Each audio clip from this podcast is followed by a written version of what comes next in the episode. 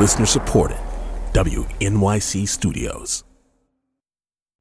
I always say I watch movies about marriage, and I'm like, ooh, yeah, this reminds me of Dan. You know, uh, you But know. like what movie reminds you of your relationship? Yeah, scenes Dan? from a marriage. No, I haven't. I haven't seen that actually. A marriage story. a marriage story. Yeah. I am was I, like, am I oh. Adam Driver? Are you? Um, no, you're Scarlett Johansson. I'm Okay, the I'm the hero that the audience likes. This is Death, Sex, and Money. The show from WNYC about the things we think about a lot and need to talk about more. I'm Anna Sale.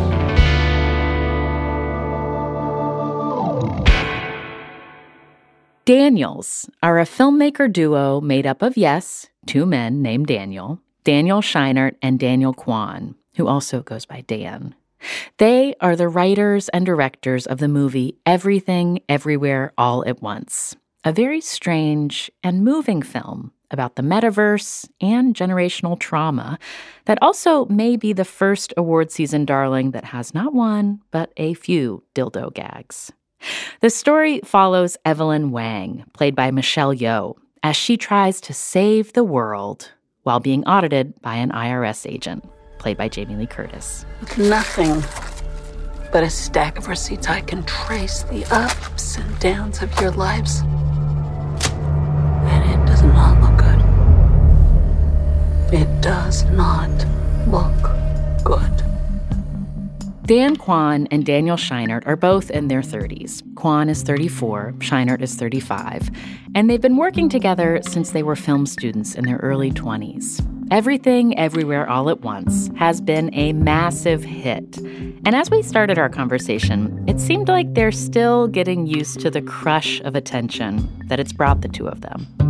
I know you all have done a lot of interviews together, but um, you know, don't don't feel like you have to wait for me to turn the question to the other. Like, please feel free to just kind of add Yeah, add on You're gonna what the regret that. Oh, because we talk way too much. Yeah, we have the opposite problem. You're gonna be like, you already answered the question. You don't have to Stop talking. Why are both Daniels just going back and forth? But thank you for the invitation. yeah. Just talking with the Daniels, you immediately feel the way they collaborate. And I wanted to know more about this relationship, how it started, and how it's developed. Dan Kwan grew up in Massachusetts. His parents met in Syracuse after immigrating from Hong Kong and Taipei. Daniel Scheinert is white from Alabama, back several generations. Somehow, together, their taste and sense of humor combine to take their audiences to some very far out places. Like, for instance, She appears to be in a universe where everyone has hot dogs instead of fingers. The first question I have for you is um, whose idea was hot dogs for fingers? I, I think it's Dan Kwan. I don't know. I, I I think usually what happens is I, I say things that I shouldn't say, and then before I can take it back, Scheinert says, "Yes, that's good. Let's keep going with that." yeah, and we we also like have been doing like weird body horror comedy sh- shorts for like 12 years and so like Yeah, like, long time. you can basically like pick any body part and we've made jokes about it in the past but i do remember you pitching that to me and me being not convinced yeah, I mean, you should I, have. I was like huh well uh, we'll you know we'll hold on to that idea we'll see if i don't know if i want to ask you know uh, f- famous actresses i admire to to do that but look at us now Daniel Scheinert and Dan Kwan first met in film school at Emerson College in Boston during the late 2000s. Scheinert was a year ahead of Kwan, and they had different creative ambitions and anxieties. I went to film school and pretty quickly realized I wasn't director material. I was like, I, I don't think I'm cut out for this. I don't have leadership qualities. I don't have the confidence. I don't want to make other people work on my ideas. It didn't feel right to me, and I was very uncomfortable with that. Did did you when you were discovering that about yourself, Dan? Did that feel like a like a failure, like something you were ashamed of, or something you just were clear, kind of learning about yourself? Oh, I mean, that's such a great question because at the time, I don't think I could have put into words what I was feeling. But I, I think shame is sort of uh, my default mode. I'm, I'm working on it now, but especially back then, a lot of everything was framed through shame. So of course, that was definitely framed through that as well. Um, but also, you know, because that was my default mode, I'm, I'm I'm very flexible. Where I'm like, okay, you know what? This sucks, but I'm gonna I'll, I'll pivot again as I always do. And so I thought I went into animation because I was like, okay, this is a way for me to create without having to feel all those burdens of directing that I was I, I didn't feel right for. Um, and then that's when actually when I met Scheinert, we met in an animation class, and uh, you know, in a lot of ways, I owe a lot to Scheinert because he's the opposite. just confident as hell, confident to a fault. Like, uh, I mean, especially in film school, I think I had the Yes. attitude of like, I'm going to get my money's worth. Like, I was like, holy crap, film school costs too much. And I was constantly doing the math in my head of like how, like a two hour class, how like that's hundreds of dollars. And like, if the teacher would play a movie in class, I'd be like, this is absurd. I paid $200 so that Emerson College could show me Cloverfield. I've already seen Cloverfield. um, so I was that kind of asshole. Did you like, um, did you think you were going to be friends? Like, do you have, s- it sounds like you have slightly different personalities or ways of presenting socially. Is that right? yeah, we had creativity crushes, but not friend like material vibes. uh, we were we were like very different, uh, and then we did become friends um, after I had graduated. I had a summer job at the this summer camp that teaches filmmaking to like middle and high schoolers, and our job as film students was just supervise the kids while they make their movies. Um, it was the best job ever. Hell Like, yeah. even So to this day, we it got paid like so 20 fun. bucks an hour just to like hang out with kids while they make their movies um, and so then i got dan a job because we had hung out a bit and then i remember like our first day working together at that camp we kind of like suddenly we were like wait you're we actually have a lot in common because we both were just kind of re- like have camp counselor vibes and we were encouraging our kids to make increasingly insane short films. Uh, I think was it the first day that I almost that was the same day that I almost got you fired. I, No. I almost got fired. You almost got yourself fired, and you Yeah. almost got all your kids sent home. yeah, because Wait, what? I was teaching them about sh- uh, long lenses and wide angle lenses. You know, that was the assignment. Um, like, Uh-huh. And I was like, long lenses are great for hidden camera stuff, like Jackass, uh, because you can hide in the bushes with a long lens and no one can see the camera. Uh, so why don't we do that? And uh, and then my kids ran off and they told me they had just gotten some lettuce and they Some were gonna, salad, They were going to yeah. throw a salad on somebody while hiding in the bushes. And I was like, well, don't throw it on a student. Uh, throw it on my friend Dan. Uh, but I didn't know they had filled the salad with uh, Like beans, soda, meat, beans, soda, cheese. salad dressing. Like it was gross. And then somehow, somehow the soda actually digested some of the food, so it actually was putrid. yeah, it kind of had vomit vibes. Exactly. He was like, "Did you just throw vomit on me?" Yeah, it was really confusing. Uh, and so then my ki- my kids got taken to the like camp heads and threatened to get kicked out, and I I took the fall for it because it really was my fault, and I, I went and explained yeah, it. you were the adult. I was, I was literally my job is to supervise, and I was there like being like, "Hey, why don't you throw things at adults?" Um, but uh, they just said, "Don't let it happen again, Daniel." And luckily, I got to stay. But it, it was a, a very clarifying moment because I do think now looking back on it, it was actually really informative for our process. Growing up, I was really active in the church, and every single summer there was this thing called VBS, Vacation, Vacation Bible, Bible School. School. Mhm. Yes, you, you are familiar. Um, and, you know, uh, from a pretty young age, I, I was very um, active in, in being a part of that energy. Just um, you know starting the morning warm-ups and doing the songs with everyone. And, and, and basically i became like my church's mc or whatever. And uh, looking back on it now I, I, I see You do my have leadership qualities, Dan Kwan. exactly but So, like, in i a didn't realize classroom- at the time yeah, Yeah. and like a classroom, Dan's so shy, and then like it's so weird. It was so weird to see that switch turn and be like, "Holy cow!" Like he's like, you know, really controlling the group and the the energy and the vibes. Once this kind of but this is something this is something that like me and Scheinert discovered slowly over the past you know 12 years is that uh as directors, we work much better, less as like um, dictators or you know the, the the boss of the of the company. And and when we switch over to camp counselor energy, it's it's way more effective, way more fun, and it just plays to our strengths. So they each liked a particular kind of community building, and they brought this to their work, even as their work styles and social instincts were very different. They considered this a matter of personality until just a few years ago when Dan Kwan realized his brain works differently because he has ADHD.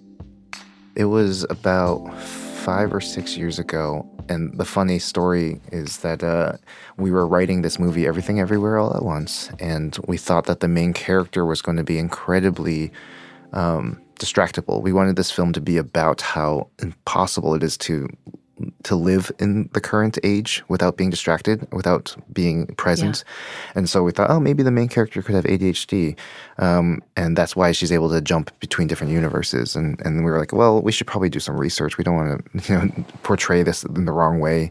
Um, and then that night, I was up until like four in the morning, just researching on my phone and, and basically taking all the like the the unofficial quizzes, like, do you have ADHD, all that stuff, and just crying because I was, uh, you know, I, it, it was this beautiful moment where I realized why my life had been so hard um, for so long, and also why I think I have so much shame.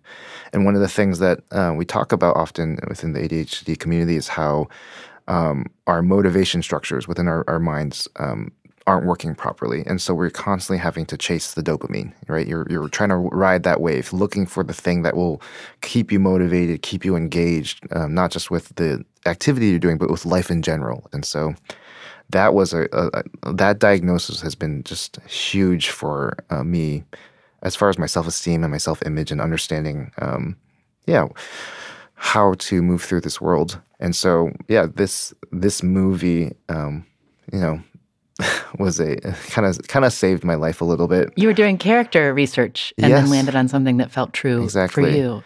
yeah And one more question about this. When you described um, chasing the dopamine hits, for you, is that related to chasing novelty? Like, does it have to be new? Um, often, yes. It's it's novelty is is definitely something that people with ADHD is, are chasing after. But for me, a lot of the dopamine chasing is about discovering new things. And so, whenever we start a new script, I, I go and find all the books I can, and I, I read all, I listen to all the podcasts I can, and and I just I, I, I write little essays, and I try to understand um, you know, first of all, why I'm so interested in it, but also how it, it can apply to our next script. And so there's that part of it, but then also the other half of it is like what is fun, what is um, what is just pleasurable. There are very few things as fulfilling as as finishing a film with a bunch of friends, you know. And so things like that um, keep you keep us motivated and keep us excited. Um, but then of course, you know, um, we we've also just built in a system of a lot of um, a lot of breaks from work. You know, like oftentimes now when we write, we're just uh, skateboarding in my back alleyway, and uh, that, like I think we're we're starting to embrace this um, th- this thing where work and play, the line is is um, kind of fuzzier. Hmm. It's the two of you skateboarding in the alleyway? Yeah, we're both so good. No, Yeah, I'm The listeners should I'm just so picture us bad. like doing kick flips and Yeah, exactly. Kwan can almost do an ollie, uh, and uh, just just for They're hard. just for context though like this this is all a part of like my post diagnosis life most of my life i was so bad at everything because i was so distractible and i wouldn't i had no follow through but i just because of that i was so afraid to start anything so i just didn't I, I just spent a decent chunk of my life not trying new things and now that i'm diagnosed and i understand that i'm probably going to uh, fall out of love with a new hobby or whatever, you know, just knowing that eventually my brain is going to be like, you know what, I don't care about this anymore. Uh, going into it, knowing that it's going to end, I'm able to just embrace it for what it is. And so I, I just started skating for the first time as an adult. So I'm in my mid 30s. Um, and I just started doing it like a couple years ago. And I'm really bad at it. But like, it, it's that is growth, honestly. Me being okay with myself being bad at something is like, uh, that's, that's a new development for sure.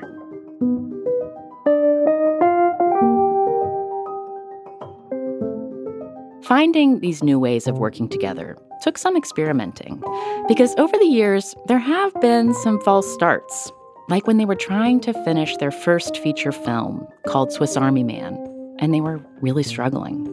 it was the hardest thing we'd ever done, and we we were having this argument about like I thought it was too hard, and I was like, if you this, thought making this feature film was too hard, and Yeah. you, it, I was it- like- it became not fun. if if every feature film is as hard as this, I don't want to do them anymore. Was kind of my stance, and and Kwan was more like, uh, we could do better. Let's make the next one better. I don't care if it's harder.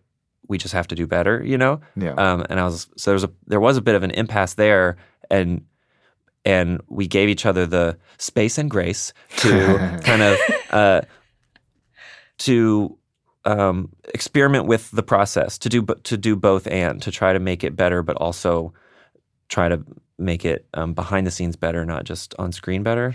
Wait, how did you give each other that space and grace? Like you said that in a jokey way, but like that's hard if Yeah. you're have very different ideas about. Sounds like I mean, one Damn. thing a lot of things often it's just time I, I think giving ourselves time to live and and not be impatient. I know this this industry needs to move so fast and wants you to move so fast. And i think one of the great things about both of us is neither of us even though we love making films and that are successful we're not chasing success. We're not chasing those things. We are we, we, we both have a, a very shared interest in just making things um, yeah, the things that we want and the things that we think will reflect the world back to itself. And um, and so because of that, we we we have time to give our, each other the space and grace, and I mean- to develop. You know, it was funny, like uh, you know, back to that night when Dan was up all night in bed.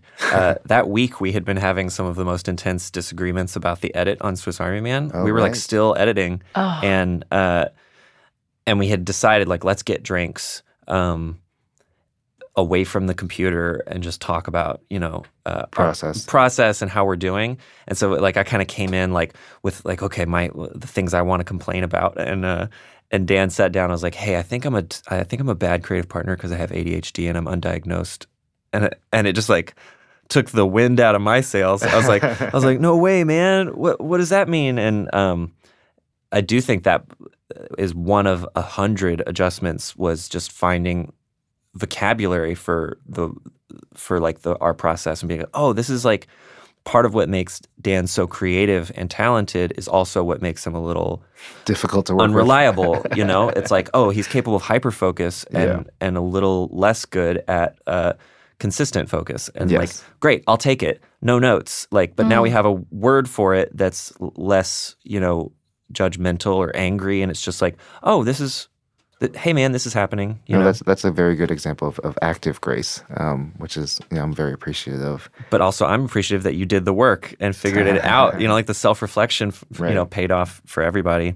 Um, well, and that you got to like you were. It wasn't a conflict that you were just having by proxy by fighting over edit notes. You instead like figured out you needed to step away from the computer and have a conversation Yeah, totally. where totally. you saw each other a little more clearly. I think I made that pretty apparent. I was being a big baby, and it like it was very obvious that like it wasn't about the thing on camera. I was just like, but I think I uh, that is where my brain often goes. Is it's as it it like telescopes out and goes like, there's something bigger here. The communication's bad. Yeah. It's not about the color of the paint. It's about the way you're talking about the color of the paint. yeah. And and when you're a big baby, what do you do? What did that look like? um, I, I like um I kept leaving the edit a lot. I would leave Dan and, and our editor alone, and then like uh, and I just stormed out one night. I was like, "Good luck. I don't I don't want I I, I don't want to be here. Uh, try stuff. I don't I don't give a shit anymore." Um, one one way I pitched it to Dan, like one of the, I get butt hurt when um, he'll be hard on our movie and not acknowledge that it's my movie too. You know, he'll oh, it hurts your feelings. yeah. Uh-huh. So like he'll frame it and he'll think he's being self-deprecating, but our lives are so intertwined that's like, no, no, no, you're being us deprecating. Yeah, yeah, and, yeah. and I'm standing over here. Yeah, yeah, yeah. You know, um, but Us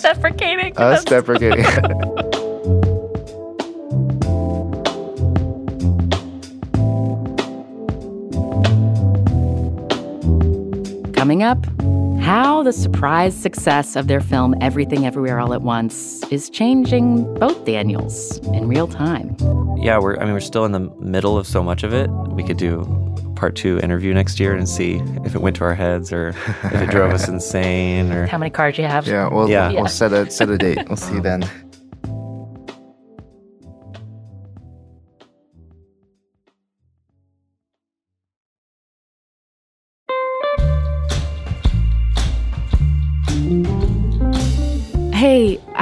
Turn away from this conversation about movie making in Hollywood for a minute to let you know about a loss I'm absorbing in my life because I could use your help. Earlier this week, my family said goodbye to our nearly 14 year old Australian Shepherd, Jack. He was truly a very sweet boy who was right there when I fell in love with Arthur, when we got married, when we first became parents, when we brought home our second baby. We moved a lot of places over those years, and he became home for us. So, figuring out how to love him as he declined and got more disoriented and more stressed has been really hard. The question of when and how to end his life was an existential and logistical puzzle that made me well up with tears whenever I considered it over these last months and weeks. And then I'd cry again when I thought about how to bring in our little kids to this experience. And now, having watched him die and noticing his absence make my eyes well up for different reasons, I miss him. I'm sad he's only a memory now. Anyway, it's made death feel very close and unavoidable. And I'd like to hear your stories of saying goodbye to cherished pets. How did you do it? How did you avoid going out and picking up a new puppy immediately? Because that's my current phase of grief. Tell us about saying goodbye to a pet you've loved. You can record a voice memo. Tell us your pet's names, how you think back on his or her end, and how you've carried that intimate exposure to death forward. And send it to us at deathsexmoney at wnyc.org. I look forward to listening.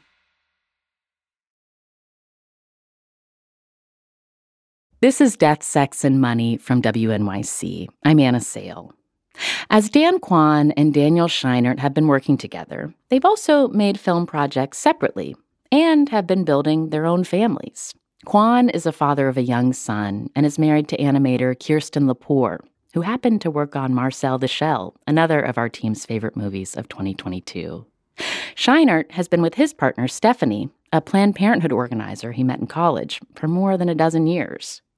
But the two Daniels keep collaborating on film projects because of what their contrasting creative instincts spark together. One of them, Scheinert, can be more of the world weary skeptic, while Kwan is all about possibility and wild ideas. I love everything. I'm like, this is awesome. This yeah, is great. You're This such a beautiful. pushover. You're like, oh, great. nice to meet you, and Yeah. I'm like, no, it's not. You're part of the problem. You know, like I, Yeah. you know, I'm so reactionary sometimes. But I, I yeah, I, I, I think you know, obviously, you can unpack a lot of different reasons why we we turned turned out this way. But it's it's a really, um, You're a great therapist, by the way. mm, am I? No, I'm talking to her. oh yeah, I was gonna say, I was like, I was like, I don't think I'm a good therapist. No, yeah, don't release this, but this has been very good for us. um, I, I have, I have. When you said butt hurt, um, Daniel Scheinert, it made me think about like. I, there's so much your your this conversation has been so feelings forward, and you both are uh, describing yourselves and each other with such awareness and self awareness. And um, but when you said butt hurt, it reminded me that you're also two dudes. Um, And I I, I What wonder, girls don't say like, butt hurt? I don't think as much. I think That's- it's more fair. like They say uh, boob hurt. an- oh right, yeah, okay, there you go. Do they? But um, did you uh, like w- whether through talking about your work and the kind of work you wanted to make, or just talking about the kinds of the ways you expect to be treated by one another and want to treat each other? Like, have you had direct conversations about like masculinity, the kind of men you are? Hmm. Totally. Um, but I, I do think we're, funnily enough, we're like kind of bad communicators about our personal lives. Um, we communicate with each other through creative ideas. Yeah. So it's Mhm. like it's like while pitching, we're learning things about ourselves. You know? Yeah, yeah. We never really set out to say, "Hey, let's do something about masculinity." Like growing up, most of my friendships that really clicked were actually with other were, with women, and I, I I had a hard time fitting in in most male activities. Did not do well with sports teams. Did not do well with um, a lot of that stuff. And and anytime I tried to imitate it, it, it would feel really awful. And so I actually I kind of pushed back against it. I, I found uh, I got into the, punk scene, the local emo punk scene, and there's much more of like a a, a queer, open uh, space in the punk world where people can dress at however they want, and and, and I found that really exciting and beautiful. And I, yeah, I, I started, yeah, I started to dress different. Most people um, at my school you know, they actually thought I was gay and I wasn't gay. And that was also a whole nother thing. I was very confused. And I'm, I'm so grateful for all the queer thinkers and writers and activists who have decoupled um, sexuality and, and gender um, for us all so that we have the language to understand ourselves better. Because, like, at the time, I remember the, the phrase, um, metrosexual was getting passed around, and I was like, "Huh, maybe that am I metrosexual? Is that me?" Uh-huh. And then like I, I, tried it on for a week. I was like, "Hell no, that's not like it's such a obviously it's a problematic phrase now, but at the time it, it was like, ew, this is that's not what I'm talking about." But thanks for trying, um, and and so yeah, I you know I, I, wore a lot of girls' clothes, I, and I you know paint my nails. My my mom was very you know being very traditional Chinese immigrant was afraid that I was gay, and we grew up in the church. So there's it was a very complicated, strange thing that um, only now that I'm an adult and I have my own son, I'm I'm starting to really feel comfortable with. Mm. But mm-hmm. I'm, I'm really grateful, like again, for the language that the queer community has provided straight men like me, because I do think that when the queer community is lifted up it actively helps cis straight men and right. i don't think people see that enough it's like we are trapped in all these boxes and we're just afraid to open the doors to let it all mix together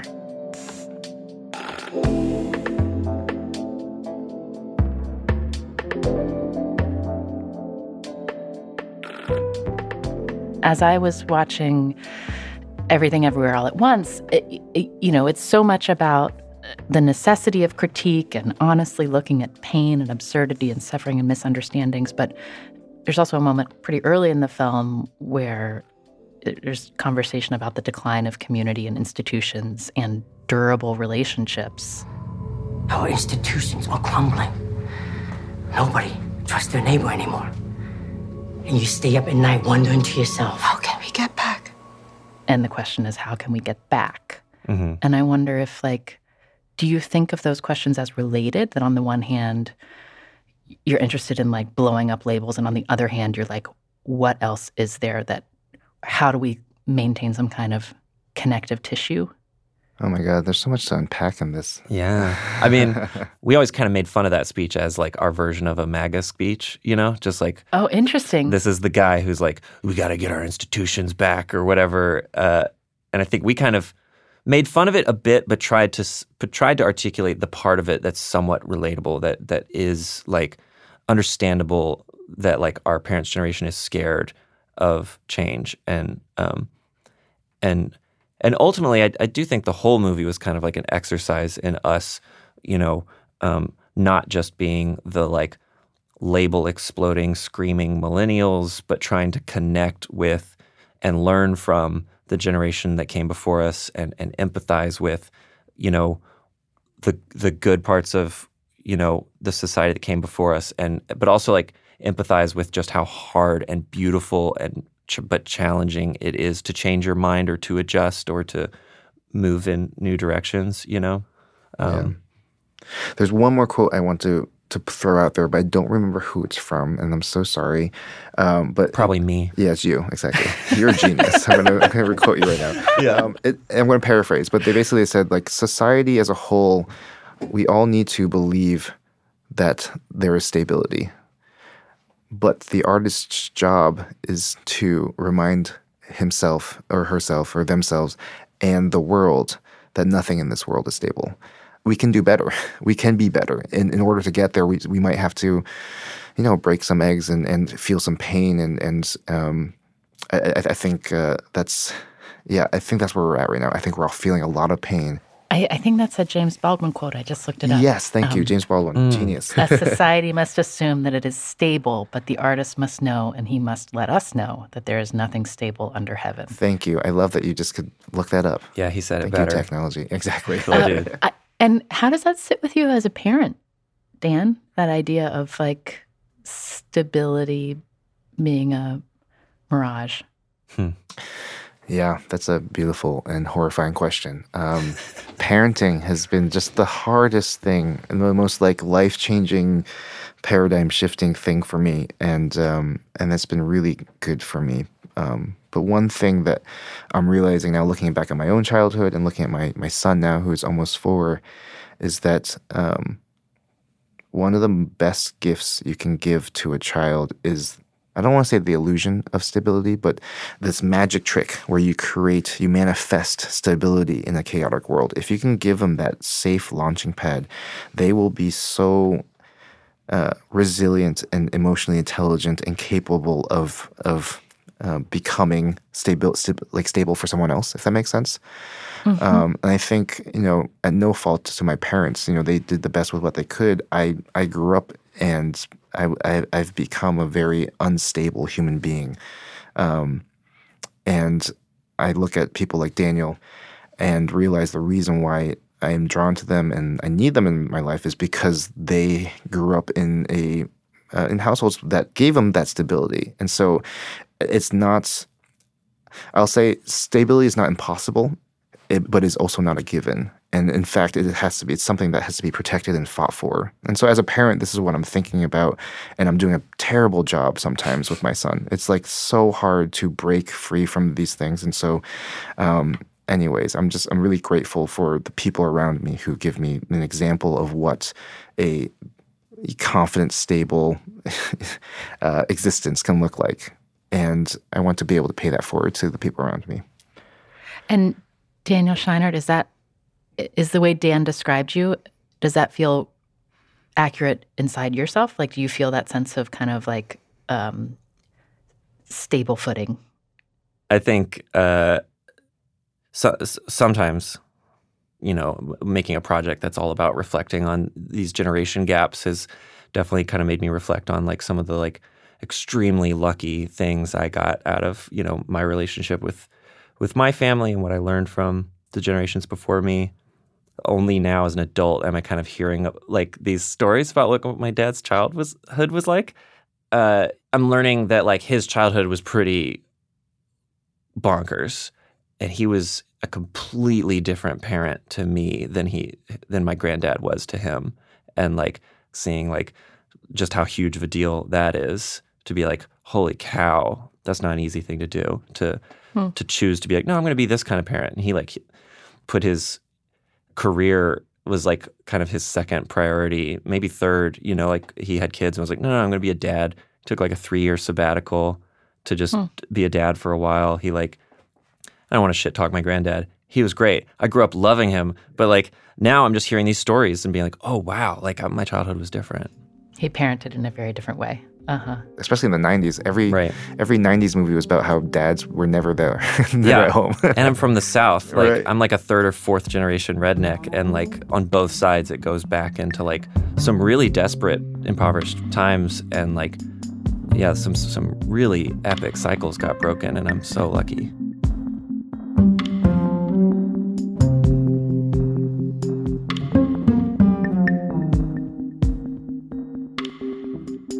Mentioned earlier that um, when you talked about what your hopes are for the, the things you make together, that that um, financial success or, or success at the box office hasn't been the thing that you've articulated as your mission. Like, what is it? What is it? How have you committed to each other about what you're trying to do with what you're making? Mm, I have this spiel I sometimes go on that like, you know, as a as a young person, certain filmmakers inspired me. Um, but then I would realize like some of them only make one good movie, and and I was like, or they burn out and they disappear, and and I was like, well, then that doesn't seem like a career that I want. Uh, actually want to have a career, and and so then I was like, oh, who who makes lots of good things? Those are the people I should look up to. And then you started hearing that a lot of filmmakers are assholes, and I was like, okay, who uh, makes has a whole career making lots of movies and they're not mean? Um, and they're good family people. and then I realized even those people are like absentee parents, and like Yeah. Dan and I love like uh, kids and like being parents has always been super important to both of us. So then we were like, okay, what we're looking for is a sustained career where we're not mean, the content's pretty good, and uh, we're also not absentee terrible partners and parents. You know, like um, we're scared of burning out, we're scared of being turning into people we don't admire or want to be more than we're focused on um, the money, the awards, the celebrities, you know. Uh, Yeah. But like right now, we're getting all of it. I know it's the, that's the wild Slash, except we're becoming assholes. Um, Yeah, exactly. This has all been a front. Um, like I think we're lucky that um, we weren't overnight successes. That we've had 12 years to kind of like find collaborators and and find these these people in our lives that kind of keep us in check. Um, and we're going to need that uh, in the in the coming months. Um, I think there's there's definitely a part of us that I mean, we definitely didn't expect to be talking um, that the promotion tour this spring would just segue into more promotion and into award season and that like I feel like right now we're becoming like these like public figures, you know, like doing all doing things like this podcast and be like, this is this is barely even about the movie. This is just about us. Like who cares? But uh but I care. It's been a really good conversation. I think but Thank I, you. thank I've learned a you. lot. And, and I yeah, think don't don't be us deprecating, okay? she cares.